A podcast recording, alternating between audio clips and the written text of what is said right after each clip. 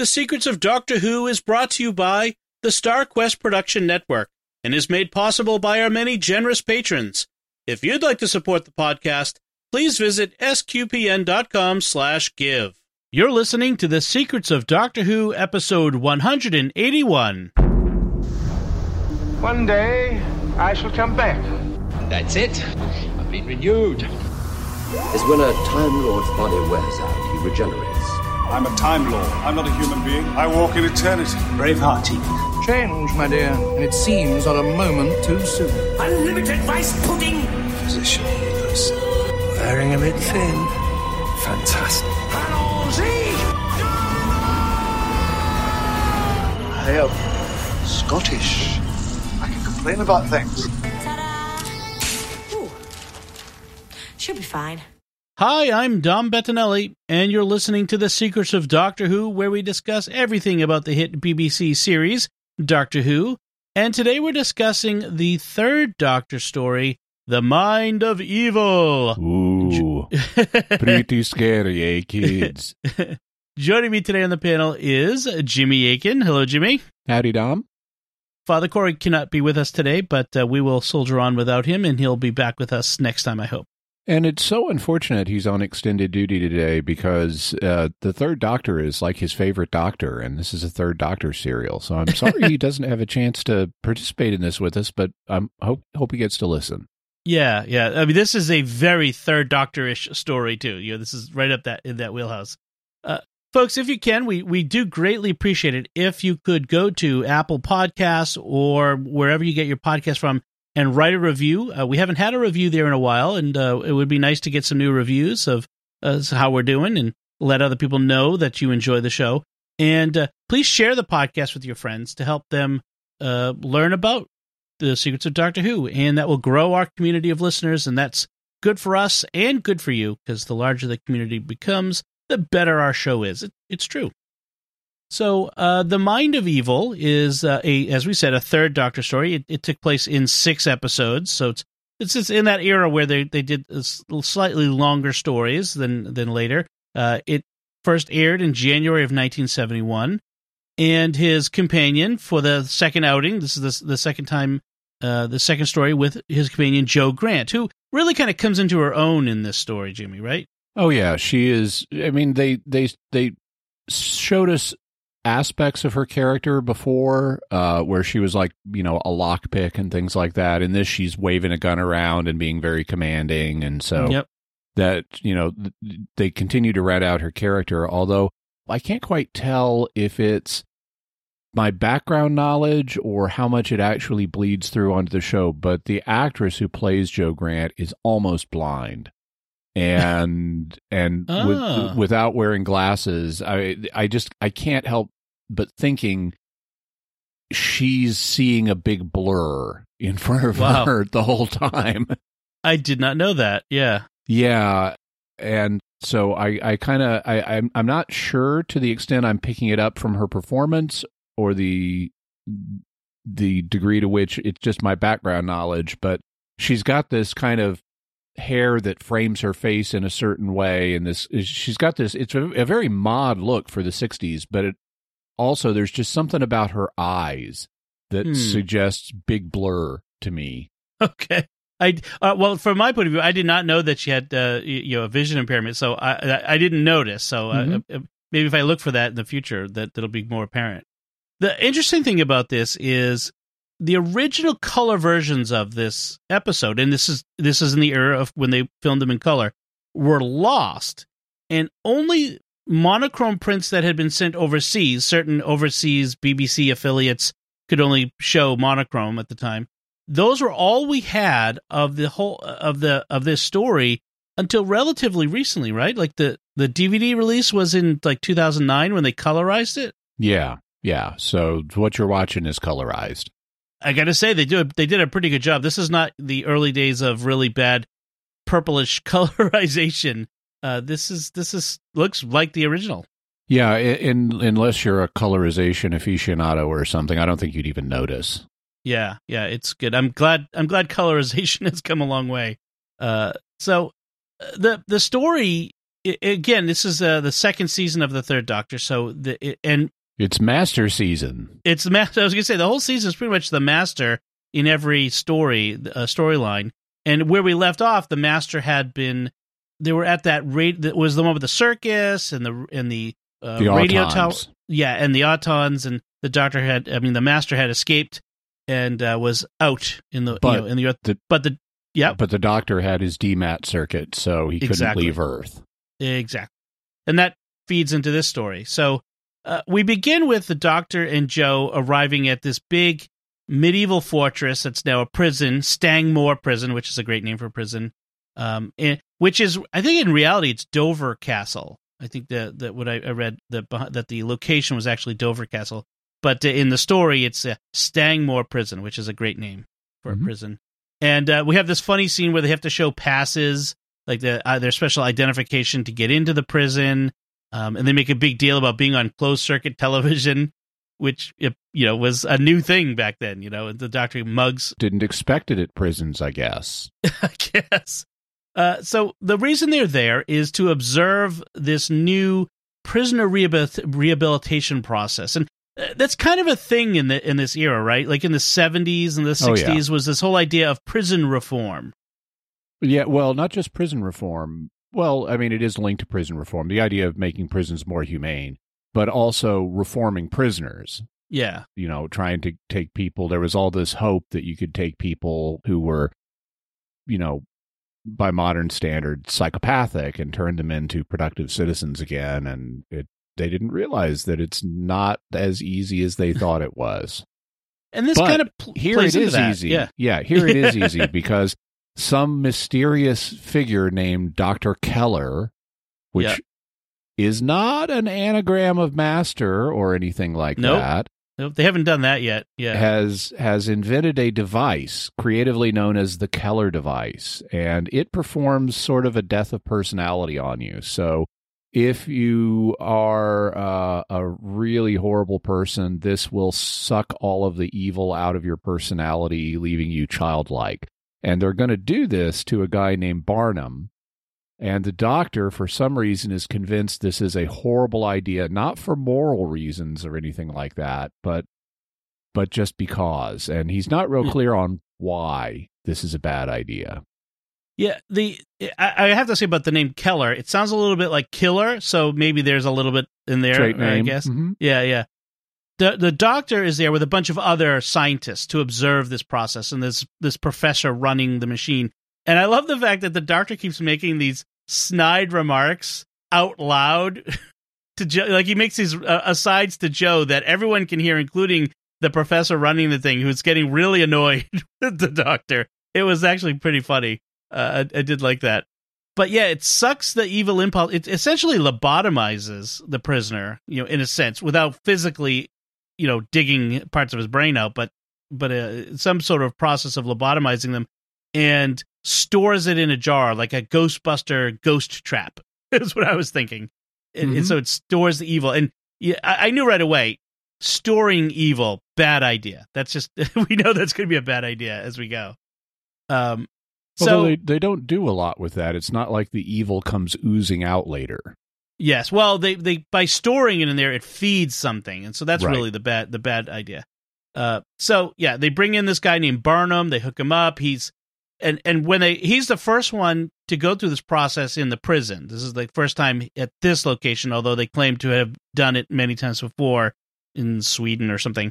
And as the man is hooked up and the machine's turned on, he screams out, and this this is apparently not what's supposed to happen. Um, and and the, the professor named Kettering, the one who's running the machine, says, "Oh no, no, no, it's not a big deal."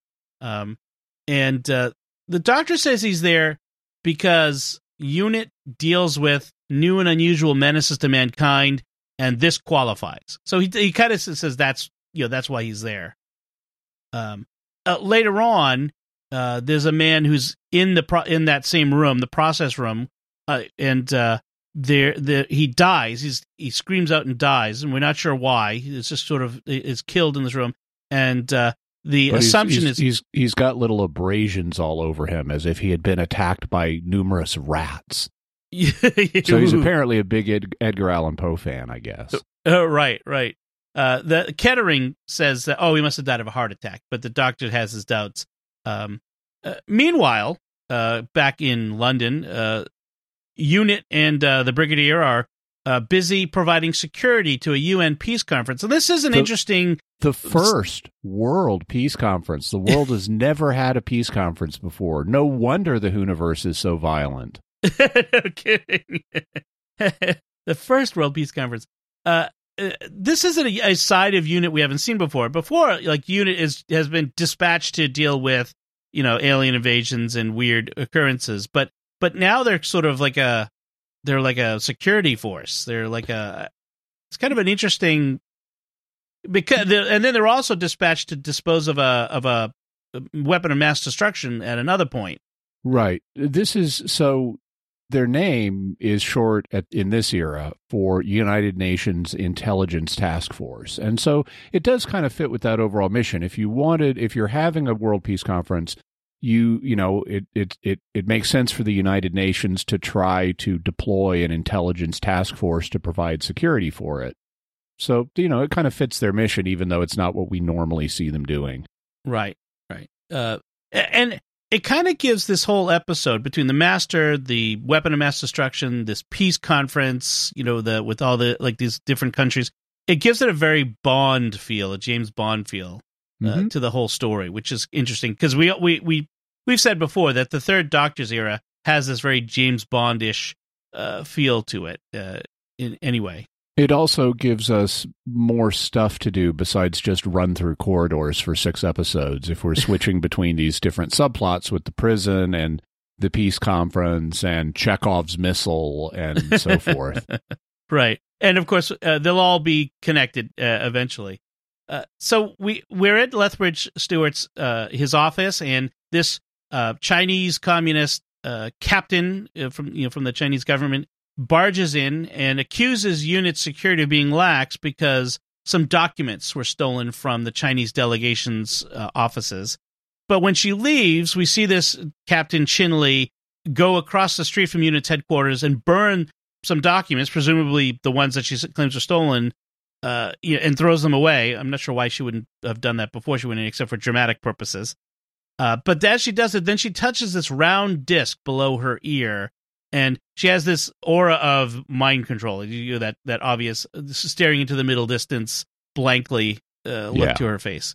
Um, I, I love the fact that th- there always seems to be these devices that get attached to people's like just below and behind the ear. That that seems to be a very common uh, trope within uh, well Doctor Who, but a lot of science fiction. Like when de- devices get attached to people, they're not attached like to the lower spine or you know under their hair. It's always like no, but just behind the ear, like kind of hidden, but still kind of visible. I just think it's kind of funny. Sometimes you see them right on the back of the neck. That's true. That's true. But uh, but apparently below the ear is a vulnerable spot on humans. Yes, yes. There's something important there. Back at the prison, the doctor has uh, ha- had a post mortem done on the dead man who died in the process room unattended. We we found out that in, from his file, apparently, people's fears are recorded in their medical files, which I'm not sure if mine are. But his medical file says he was deathly afraid of rats, and therefore, bum bum bum, he the scratches and bites on his head and neck are consistent with rats, and therefore that that's what he died Yeah. at being scared. He had psychosomatic rat bites. right. Uh, oh, is that even possible? Does that does that No. happen? No. no.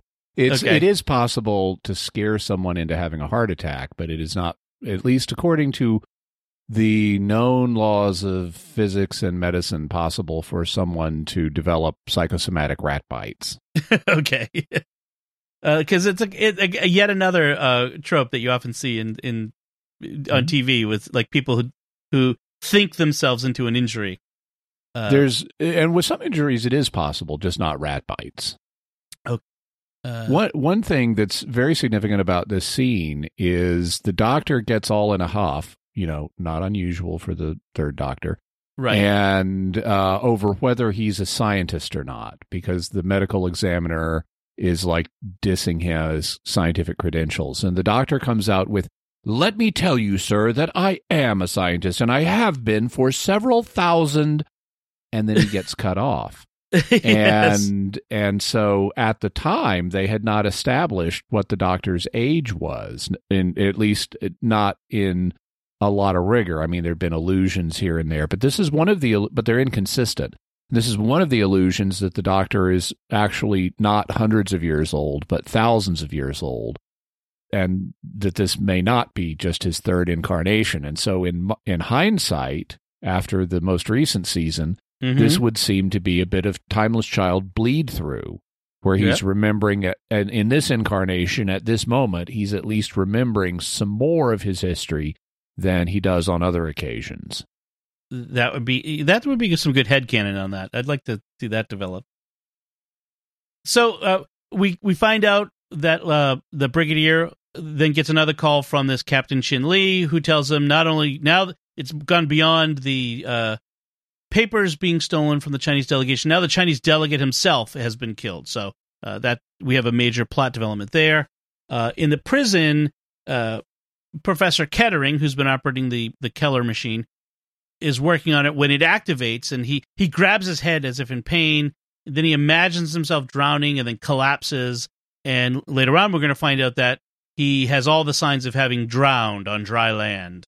his lungs are filled with seawater or something Yes, uh, again, very, uh, very curious. Uh, so the doctor's like, okay, we have to dismantle this devil machine, this this, this horrible Keller machine, uh, but they won't let him. to be frank he wanted to do that in the beginning Yeah, right, right. He, he's biased against it from the start. They, instead, they'll mothball it, uh, and then doctor the doctor's told that Keller himself had assembled this machine. It come from Sweden, uh, along with his assistant, a young Chinese woman. Dun dun dun. Oh, Yeah. we've had a Chinese woman show up. I wonder if they're connected. yeah we've even had a chinese woman connected with mind control show up Yes.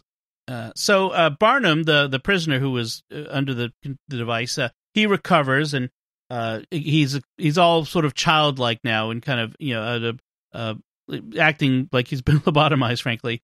And uh, m- meanwhile, uh, let's see. Actually, I, I don't know that I would characterize it that way. I mean, broadly speaking, you could say it that way, but he's not just acting lobotomized. He is acting genuinely innocent. Well, that's Like, true, that's he's true. an innocent child now. Yeah, that that that is a bit of a yeah. The the popular idea is that lobotomized is you're, you're acting kind of um innocent or childlike, but lobotomized is really like non-functional, really. Yeah. Uh, uh, so I, yeah, I should be more precise on that. So um, they begin to notice that whenever the the prisoners begin rioting, the Keller device, you know, the prisoners in, in the in the wing of the prison, the Keller device activates, and th- there's a connection between this de- device activating and the and the prisoners' attitudes and behavior. Um, and one of these times, the device, the prisoners riot, the device activates, and the doctor's in the room, and he starts being if uh, seeing a hallucination of burning in flame. Uh, yeah. but, but he's saved by Jo coming in, and he says that his fear of fire comes from having witnessed a some world that he'd been to burning. yeah, so that's a that's an allusion to the previous season's uh, finale, Inferno, where he was on the alternate Earth that burned.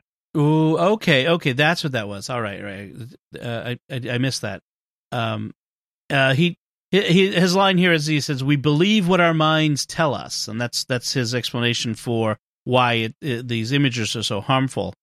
Uh, meanwhile, we have uh, Captain Yates, who uh, has been uh, tasked by uh, the brigadier with this mission of uh, being security for the movement of this uh, weapon of mass destruction. This it's a nuclear powered missile carrying nerve gas. So it's it's not just a nuke; it's a nuclear powered missile that carries a nerve gas. Why not is- have a gas powered missile that carries a nuclear warhead? right, right.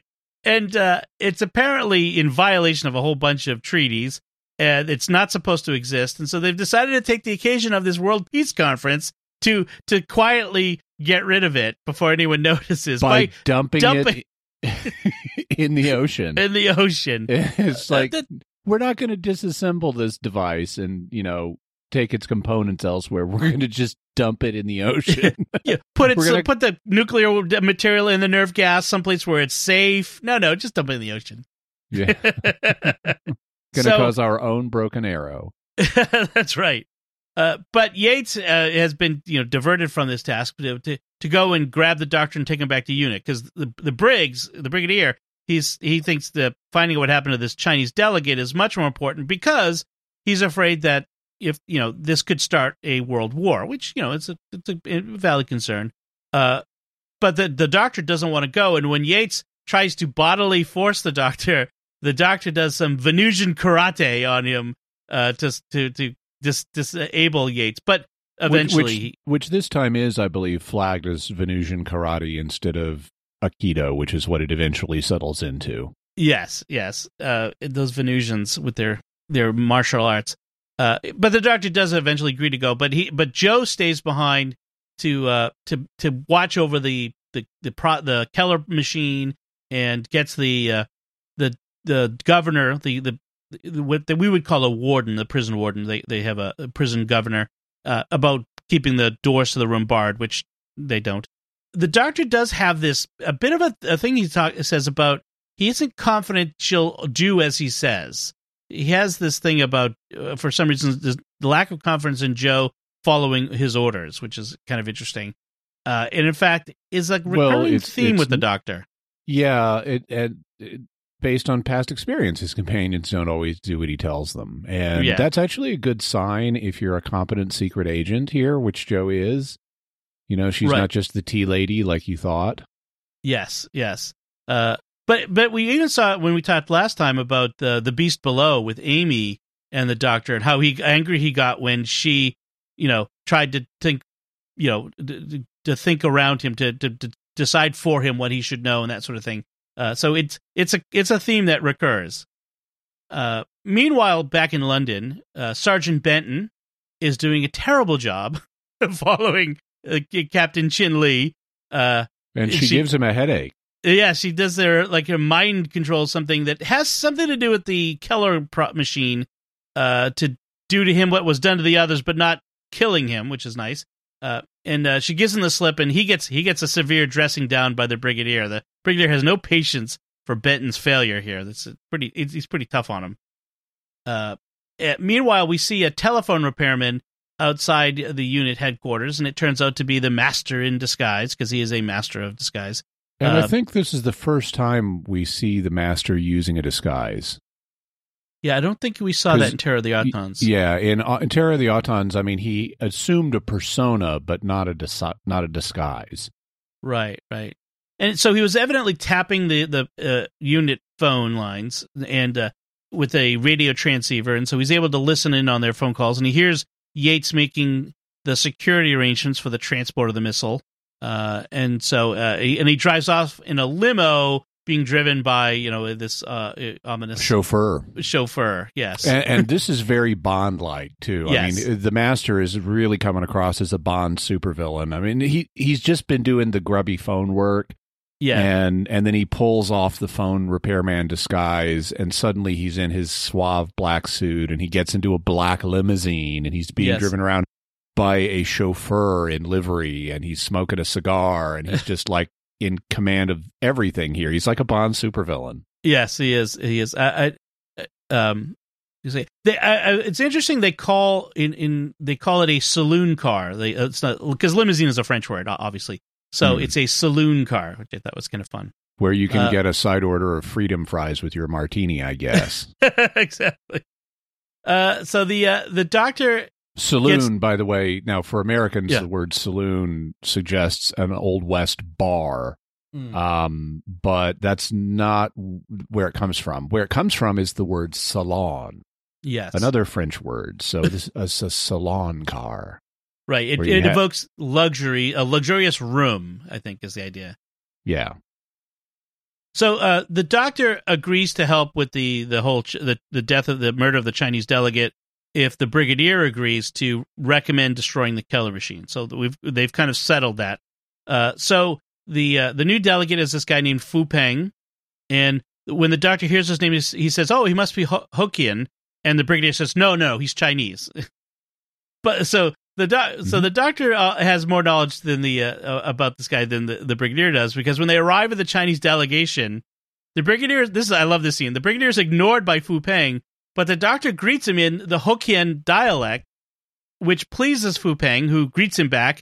Uh, then they start to have this conversation in Hokkien, totally ignoring the brigadier. And uh, the doctor claims to have met, known Chairman Mao, who uh, personally, who gave him permission to call him by his personal name, uh, which gets The- even more deference from Fu Peng.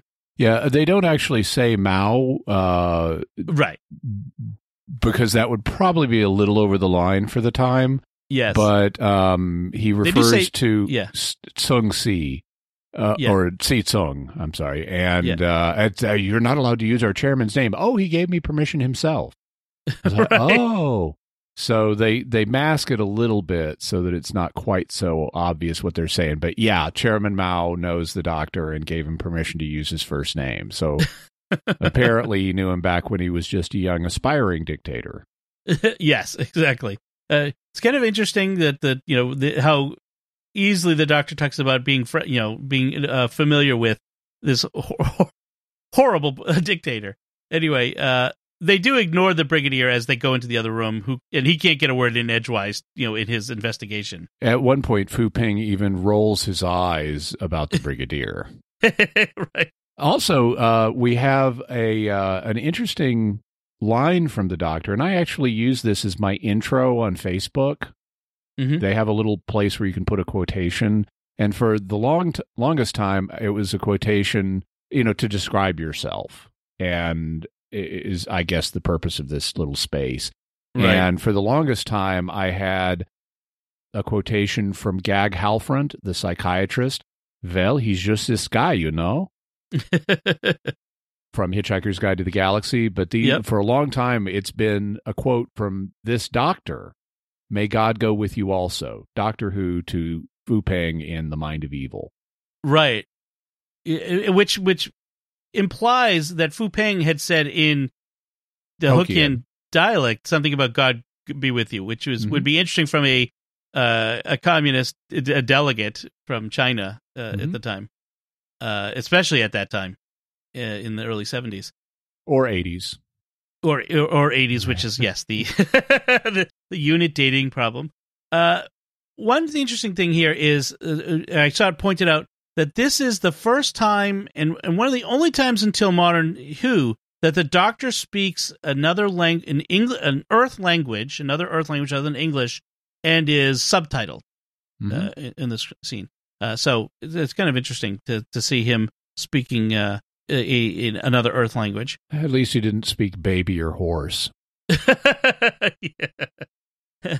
so uh, back in the prison, Jo visits with Barnum, the the prisoner, and he's all pleasant and and, and uh, mild, um, and all because all the negative impulses have been extracted. And the the doctor, uh, I have to refer to him as the medical doctor there, Doctor Summers, says it may it has made him either an idiot or a saint, which is kind of an interesting.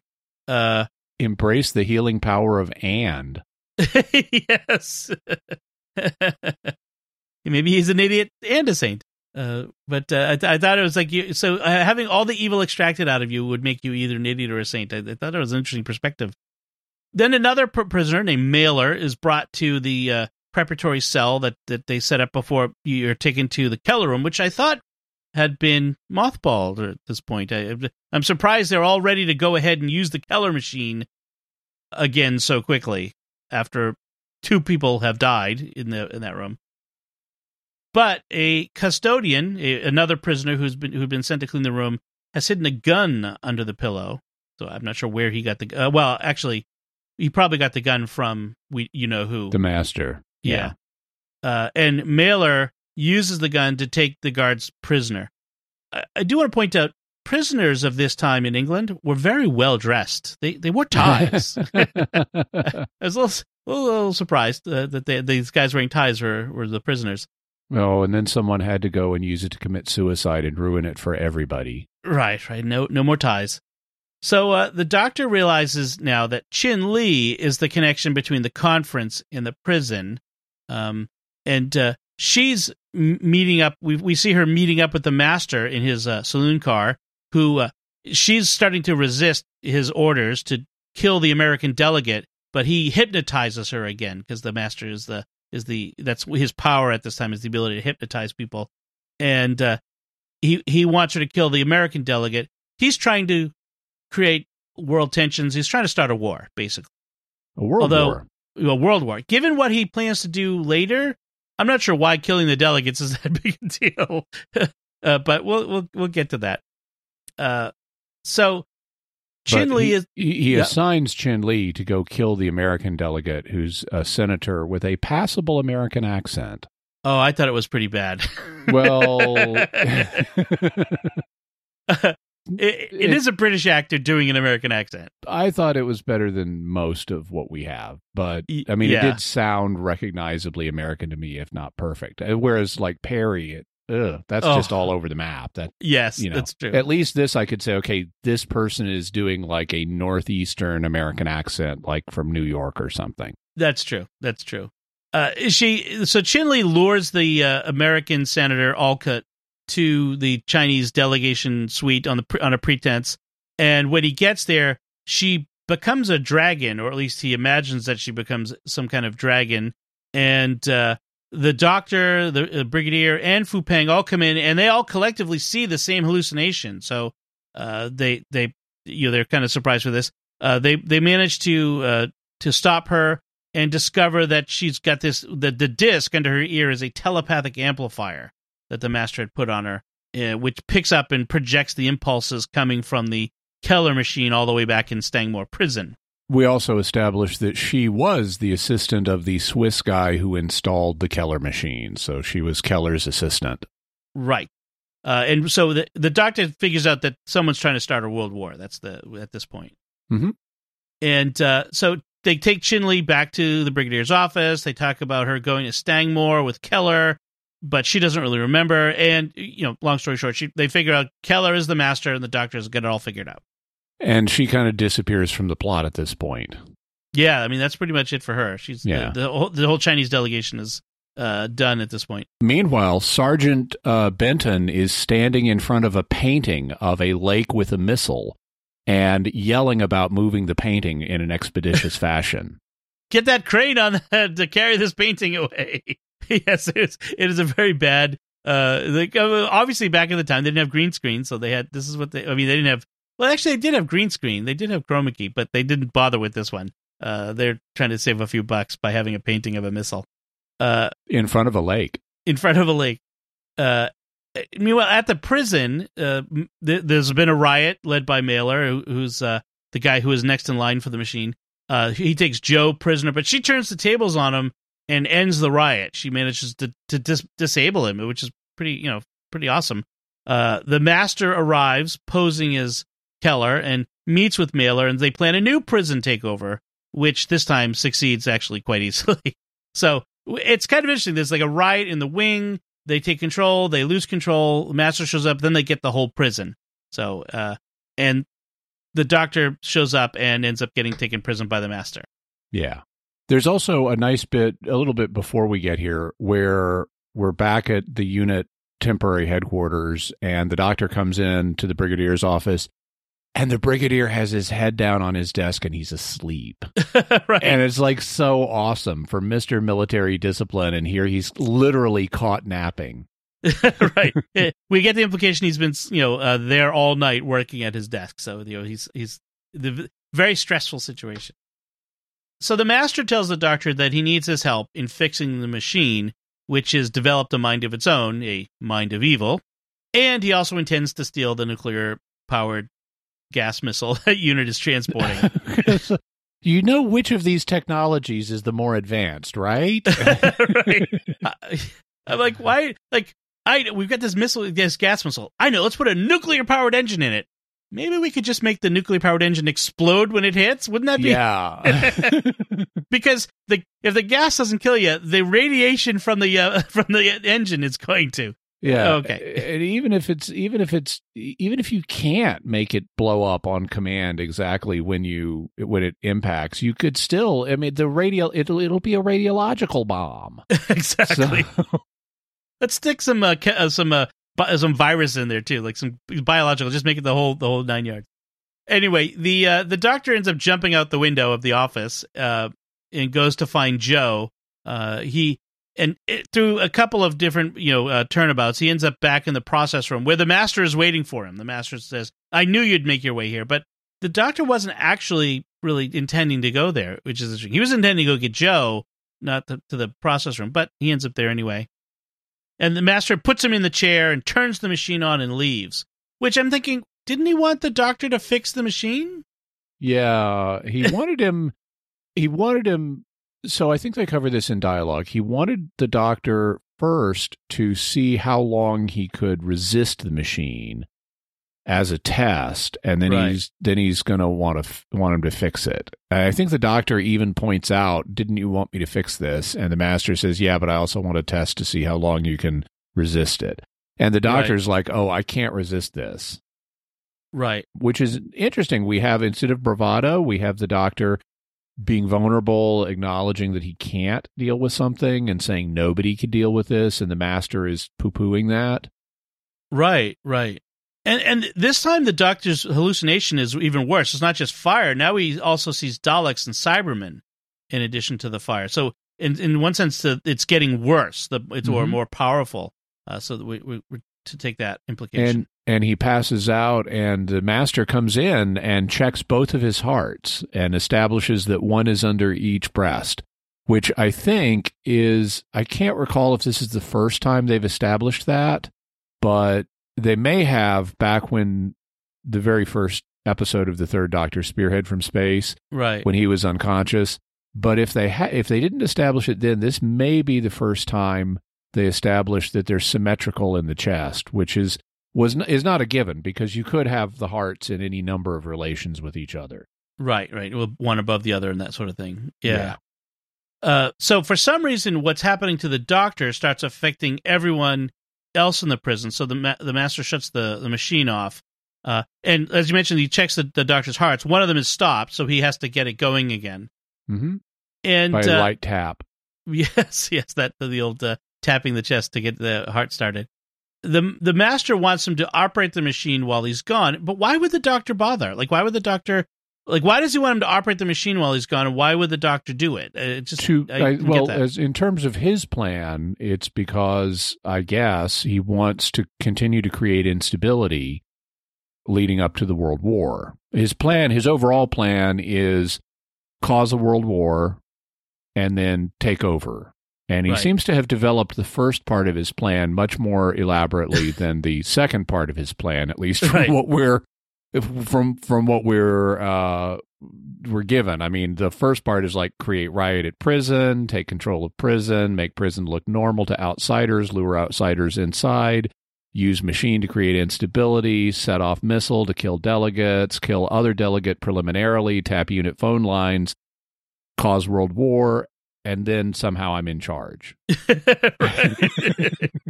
after after nuclear missiles have wiped everyone out, you can rule over the rubble. Me, me, uh, the doctor also, uh, along this time, decides that there's a creature in the machine Yes, that's not from Earth and that's feeding on the evil in people's minds. And for some reason, it also shows them their greatest fears. And this doesn't make any sense to me. I don't understand the connect. I think this is bad writing. I don't understand the connection between showing people horrible fears and eating the evil in their souls. Especially when they're not even necessarily the same person. I mean, he it ate the evil out of Barnum's soul, yeah, but it killed the other guy with the rat scratches. yes, So, uh, but then with other people, when it's preparing to eat the evil in their soul, it's also showing them their worst fear. And I don't understand why showing them their worst fear would take the evil out of them. right. It's it's it should have either been mind of fear or the mind of evil. They're not necess- They're not the same thing. Right. Yeah. And because when it shows people their fear, it tends to kill them, not de evil them. Right. I mean, it should ha- have a feast on the master if it's if it's eating evil. Yeah. Also, uh, speaking of the master, it does get a go at the master, and we get to see his greatest fear, which is the doctor laughing at him in derision. yes, I love that. That it's the, the the doctor laughing at him is his greatest is his greatest fear of of all. I just love that. Uh, and he's as it's attacking he's trying to convince it that he, he you know it's his servant. He is the master. You are the servant. Uh, it doesn't go well. And uh, meanwhile, uh, Doctor Summer is uh, the, the the doctor is incapacitated in, in, a coma like state. Uh, and the doc- Doctor Summer, the medical doctor, examines doc- the doctor and is amazed at his at his alien physiology. I have to say that Doctor Summer throughout this story comes across as quite a decent fellow. He's Mhm, yeah. he's he's he's courageous. He's uh you know c- compassionate. I have to say of all of everyone in this story, he comes across as the nicest guy. He's uh, also mentally flexible. He's dealing with multiple stuff they didn't train him for back in doctor school. No kidding, uh, as, especially as a, a prison doctor. Uh, so the uh, the the the master seemed seems to have been injured as well from his encounter with the evil thing in the box, uh, and uh, he ends up uh, the master ends up having to reveal his plan to Mailer, the Thunderbolt missile, which is what it's called, which is illegal under current arms treaties, is set to pass within a few miles of the prison. Conveniently, uh, the next morning, and so he wants Mailer and some of the other prisoners to hijack it so the master can name it at the pre- peace conference. Uh, which you know, a bunch of uh, random, you know, low-level criminals versus highly trained unit security guards. Oof, that, that that they should be easily overcome. so, uh, the next morning, the doctor is is well again, and he and Jo get to jump on the guards and manage to escape, and they discover that the master's dastardly plans. Uh, I, oh, I do like that the master uses a slide projector to uh, to to reveal his plans. Did you notice that? Like, Uh huh. like uh, I was waiting for the like the beep to turn the slide. I like the fact that when the doctor and Jo uh, escape, they use the ruse they use to do it involves getting them served food. Right. So they like someone comes in with the food trays and Jo flings them in his face and stuff. And then there are consequences to this because later on, after they've been recaptured, they they're hungry and they want food, and the doctor is like, "Well, I guess we shouldn't have thrown our breakfast at them then." Right. That's they true. have to eat food off the floor that was left over. Uh, right, right. He, it's a, he's a, the doctor says it's a good thing they're not very good at cleaning up after themselves. Uh, so the hijack occurs. Um, Captain Yates Takes a bullet. He ta- I, I gotta say, Captain Yates is a pretty resilient fellow in all of this because he he gets shot a couple times and is sort of like back at it, ready for duty, sir, a couple There- times. There will eventually be consequences from all the things he goes through. Oh, uh, I'll, I'll- he has a character arc. Oh, okay, okay. Uh, so yeah, Yates gets shot but survives, and and uh, Benton is uh, bashed in the head and thrown to the ground. The brigadier admits that this missile isn't supposed to exist, but I love the fact that they're riding it around with it hanging off the back of a truck without any kind of covering whatsoever. It's just this huge missile. Like Yeah. like when the when the U.S. military like transports missiles or other things like that around, and they do. Oh, they're, yeah. they're, They're disguised. They're disguised. They have vehicles that are are designed to not cause uh, call as much attention to what they're doing as they're driving the nuclear missile through the residential area. right? Yeah. when when- they transport, you know, even just regular missiles like like air to air missiles, they're in trucks that look like I don't know, they like moving trucks and stuff. So, but you know, that's I know we, we've got to have uh, we've got to have our drama. I So I, I was I was uh, listening to uh, George Knapp once. He's a um, reporter at KLAS in Las Vegas. He's he's the guy who broke the Area 51 story and the Skinwalker Mhm. Ranch story and things like that. And once he and some other guys were driving around out in the Nevada desert, and they came across these trucks that seemed suspiciously marked, and they investigated. And it turned out, oh, you just interfered with one of these nuclear transport things. And it's like, okay, we'll get out of here right away, sir. Thank you. yes, yes, very uh, military looking men in plain clothes. Yes, and telling them to move. Uh, so uh, Yates manages to get on one of the motorcycles from the security uh, g- uh, detail and follows the the uh, the hijackers to a, a hangar on an abandoned airbase where the prisoners begin preparing to launch the missile. Which, uh, again, uh, regular everyday old uh, prisoners who this must be a very easy to operate uh, weapon of mass destruction. Let's just say Point that. and shoot. yes. So as he tries to get away, they shoot him again, but this time he was driving toward a giant pile of uh, of crates, because as you do. And uh, as he's shot, um, he, he he falls off the bike, and the bike crashes through the crates because that's very dramatic. Uh, and uh, they they capture him again. meanwhile, back at the prison, the machine, the Keller machine, has learned to teleport.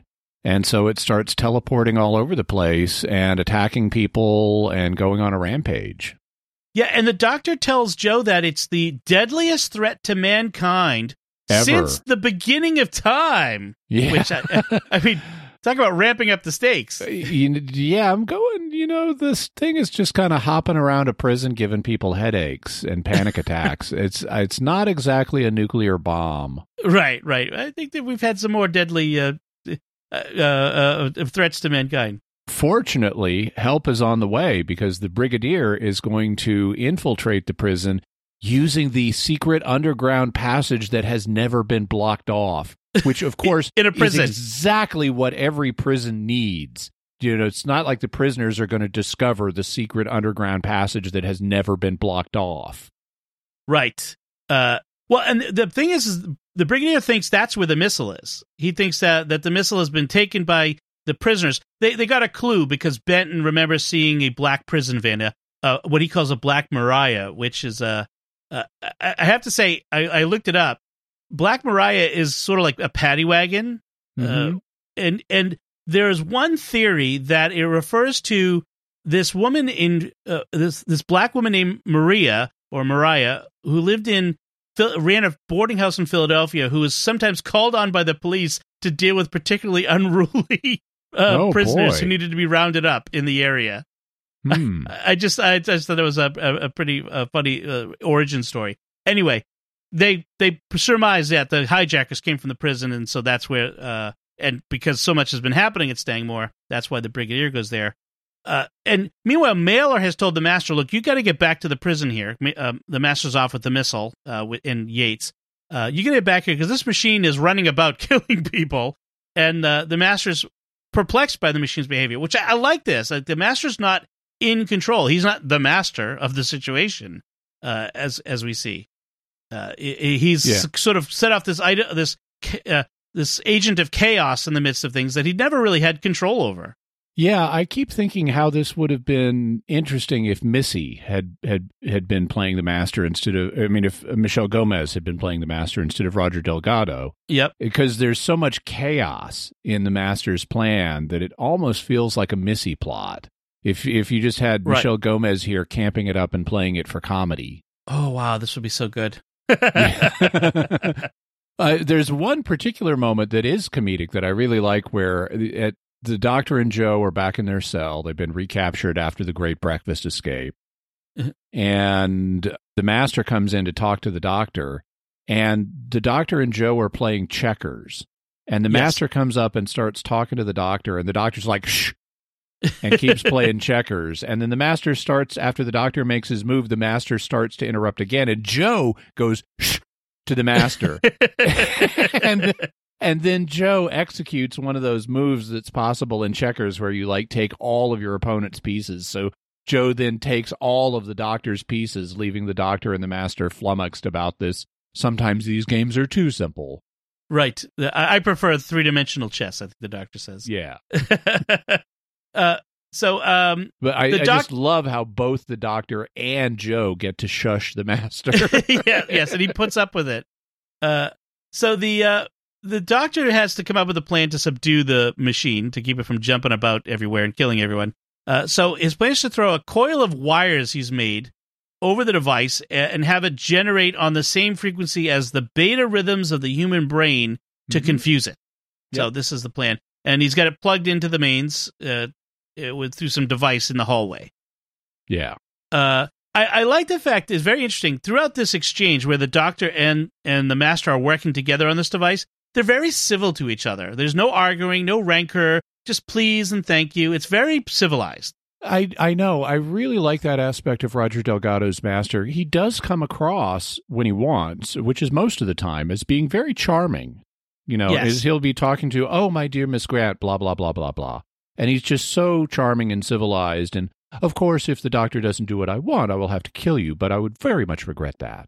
This is very different from uh, the Har- Harold Saxon or Missy or, Or the uh, Anthony Ainley. yeah or uh, or the our most recent doctor who are very much more uh, rancorous and angry and or just you know crazy. Uh, so Yeah. it's a very interesting difference. So um, after subduing the machine, the doctor's taken back to his cell where he tells Jo the story of being locked in the Tower of London with Sir Walter Raleigh and the discovery of the potato, which is a funny story. And- he's eh, only they don't introduce it as as the discovery of the potato, this new vegetable he'd found, and it's like, okay, I'm not thinking Sir Walter Raleigh is famous for having popularized potatoes. I, thought I thought it was something funnier than that, describing tobacco as a vegetable, but then Yes. oh no, it's just potatoes. right. Uh, so the brigadier but, uh, but shows our Yeah. second Tower of London thing in uh, in two episodes Yes. of Secrets of Doctor Who because last time we went to the Space Tower of London with Liz Ten. That's true. That's true. Uh, this is all of these these coincidences that grow up, crop up. So the the brigadier shows up at the front gate, posing as a, uh, a delivery man, uh, delivering food for the prison. Uh, and it- booze. He's got booze for the booze. go- for the governor. and he's got a, a nice. Uh, he he's lost his posh accent, and he's got you know the nice uh, uh, blue collar worker accent uh, going. Uh, talks himself past the guards, and uh, he's he, of course the van is full of unit soldiers, of, of right. course. He, he Uh, set this up earlier as our Trojan horse, so we have a Trojan horse food van. right. Uh, and then he starts uh, speaking through a bullhorn once they're inside that the prison is in military hands. You should now surrender. And they shoot the bullhorn out of his hands. I know he's just standing up in the middle of the courtyard with no cover, bellowing on a bullhorn. You're making yourself a target, dude. I mean, they're shooting all around him. Like they, they, they have not subdued anything at this point.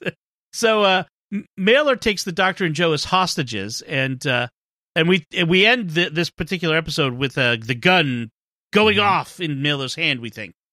Yeah, it's an interesting fake out because the gun we get an extreme close up of apparently firing at the doctor is actually not Mailer's gun firing when we come back from Right. the other side of the break. I wanted to comment though about the uh, assault on the prison Uh-huh. and the unit soldiers in this are just going to town on the prisoners. There's a moment in in like where a prisoner is facing in a certain direction and he's up on like the battlements and he's facing in a certain direction and then he turns around and his weapon is pointed down at the ground and it turns out there's a unit soldier behind him who just shoots him in the face. yes. I mean, not literally in the face, but from the front. And his weapon is pointed at the ground. It's like, are you sure it's ethical to just kill somebody who's just turned around and is not pointing a weapon at you? this is take no he prisoners. might surrender here. Yeah, they they have evidently have uh, take no prisoners rules of engagement in this one. Yeah. I I also love that I've commented before. Everyone seems to shoot from the hip, literally. Uh-huh. Like nobody aims their gun. It's always like down low. shooting from the- They have they are amazing marksmen. So uh, Well, what the brigadier only is imperial, only imperial stormtroopers are so precise. Everyone else shoots from the hip. exactly. So uh, the brigadier saves them just before Mailer sh- uh, shoots him. It's not Mailer's hand that's shooting the gun. It's it's the brigadier. He shoots uh, Mailer. Uh, I do like the doctor's line at this point. Thank you, brigadier. But do you think once in your life you could arrive before the nick of time? and, and the the brigadier says, "You're welcome." Uh, the the master, meanwhile, has gone to be with the missile, and he's getting it ready to launch. Uh, Yates, who's escaped at this point from the master's control, contacts the brigadier. He's gotten back to the unit temporary headquarters and tells him where the missile is. And I, I just think of how very different it is from today. Like today, we'd have drones up everywhere, satellite imaging, uh, and Mhm. when we knew where it was, we'd just we'd send a cruise missile in and wipe it out. You know, I mean, that's it would be it would Maybe. be very much maybe, but uh, there were helicopter assault or something like that. Just a very different time for uh, how things Yeah. were done. I can see not destroying the missile because it, there are civilians in the area. You don't want to Right. necessarily gas and irradiate them. right. But I love how the brigadier is like, "Wait, what? You mean the missile isn't here in the prison? Oh, well, I showed up for nothing then." yes. Well, you did save the doctor, but yes. well, I'm exaggerating a little Yes. there. Uh, so the the uh, the evil machine begins to overcome the doctor's restraint. It starts burning out the coil. It's becoming more powerful. Um, oh, I know. And it, it as it burns it out, it attacks the cameraman and starts making him swoon back and forth. I, love that. I know that. I was getting a little dizzy watching that. I was like a little nauseous. Uh, the the camera movement. The uh, and so the doctor discovers that it's now escaped and is beamed away. Um, meanwhile, Barnum has wandered off in the midst of you know all of this to go find Doctor Summers. Uh, he's he's you know he's, he's again like a child. Uh, the machine comes back to the process room where the Doctor and Jo are and starts attacking him until Barnum comes in, and as he gets close to it, it stops. He, he has some kind of muting effect on the on the ability of the um, of the evil machine to attack people, which I think which is Yeah, he's too innocent, and that somehow stops the machine from going after the people who still have evil in them to eat. That's right. Uh, But I love how the doctor verifies this because since he's innocent and childlike now, Barnum is afraid of the machine and wants to leave, and the doctor grabs him and twists his arm behind his back and forces him closer to the machine to see if that will make the machine settle down. Yes. uh, and then when they open up the machine, we see the entity inside, which looks like oh, a it's Dalek. evil. It's evil grape jelly with an eye. yes, it reminds me of the of the Daleks in the new in New Who, the you inside the casing. Uh, and uh, the doctor tells us they can only be destroyed by an enormous charge of electricity or a nuclear explosion, which we don't really get either of those in the resolution. Let's just be honest here. uh, but it's a big one. Uh, so when the, the master calls the prison back, he, he's expecting to talk to Mailer, uh, but the doctor answers, and the doctor offers the master a deal. He says, "I'll give you back your TARDIS dematerialization circuit in exchange for the missile."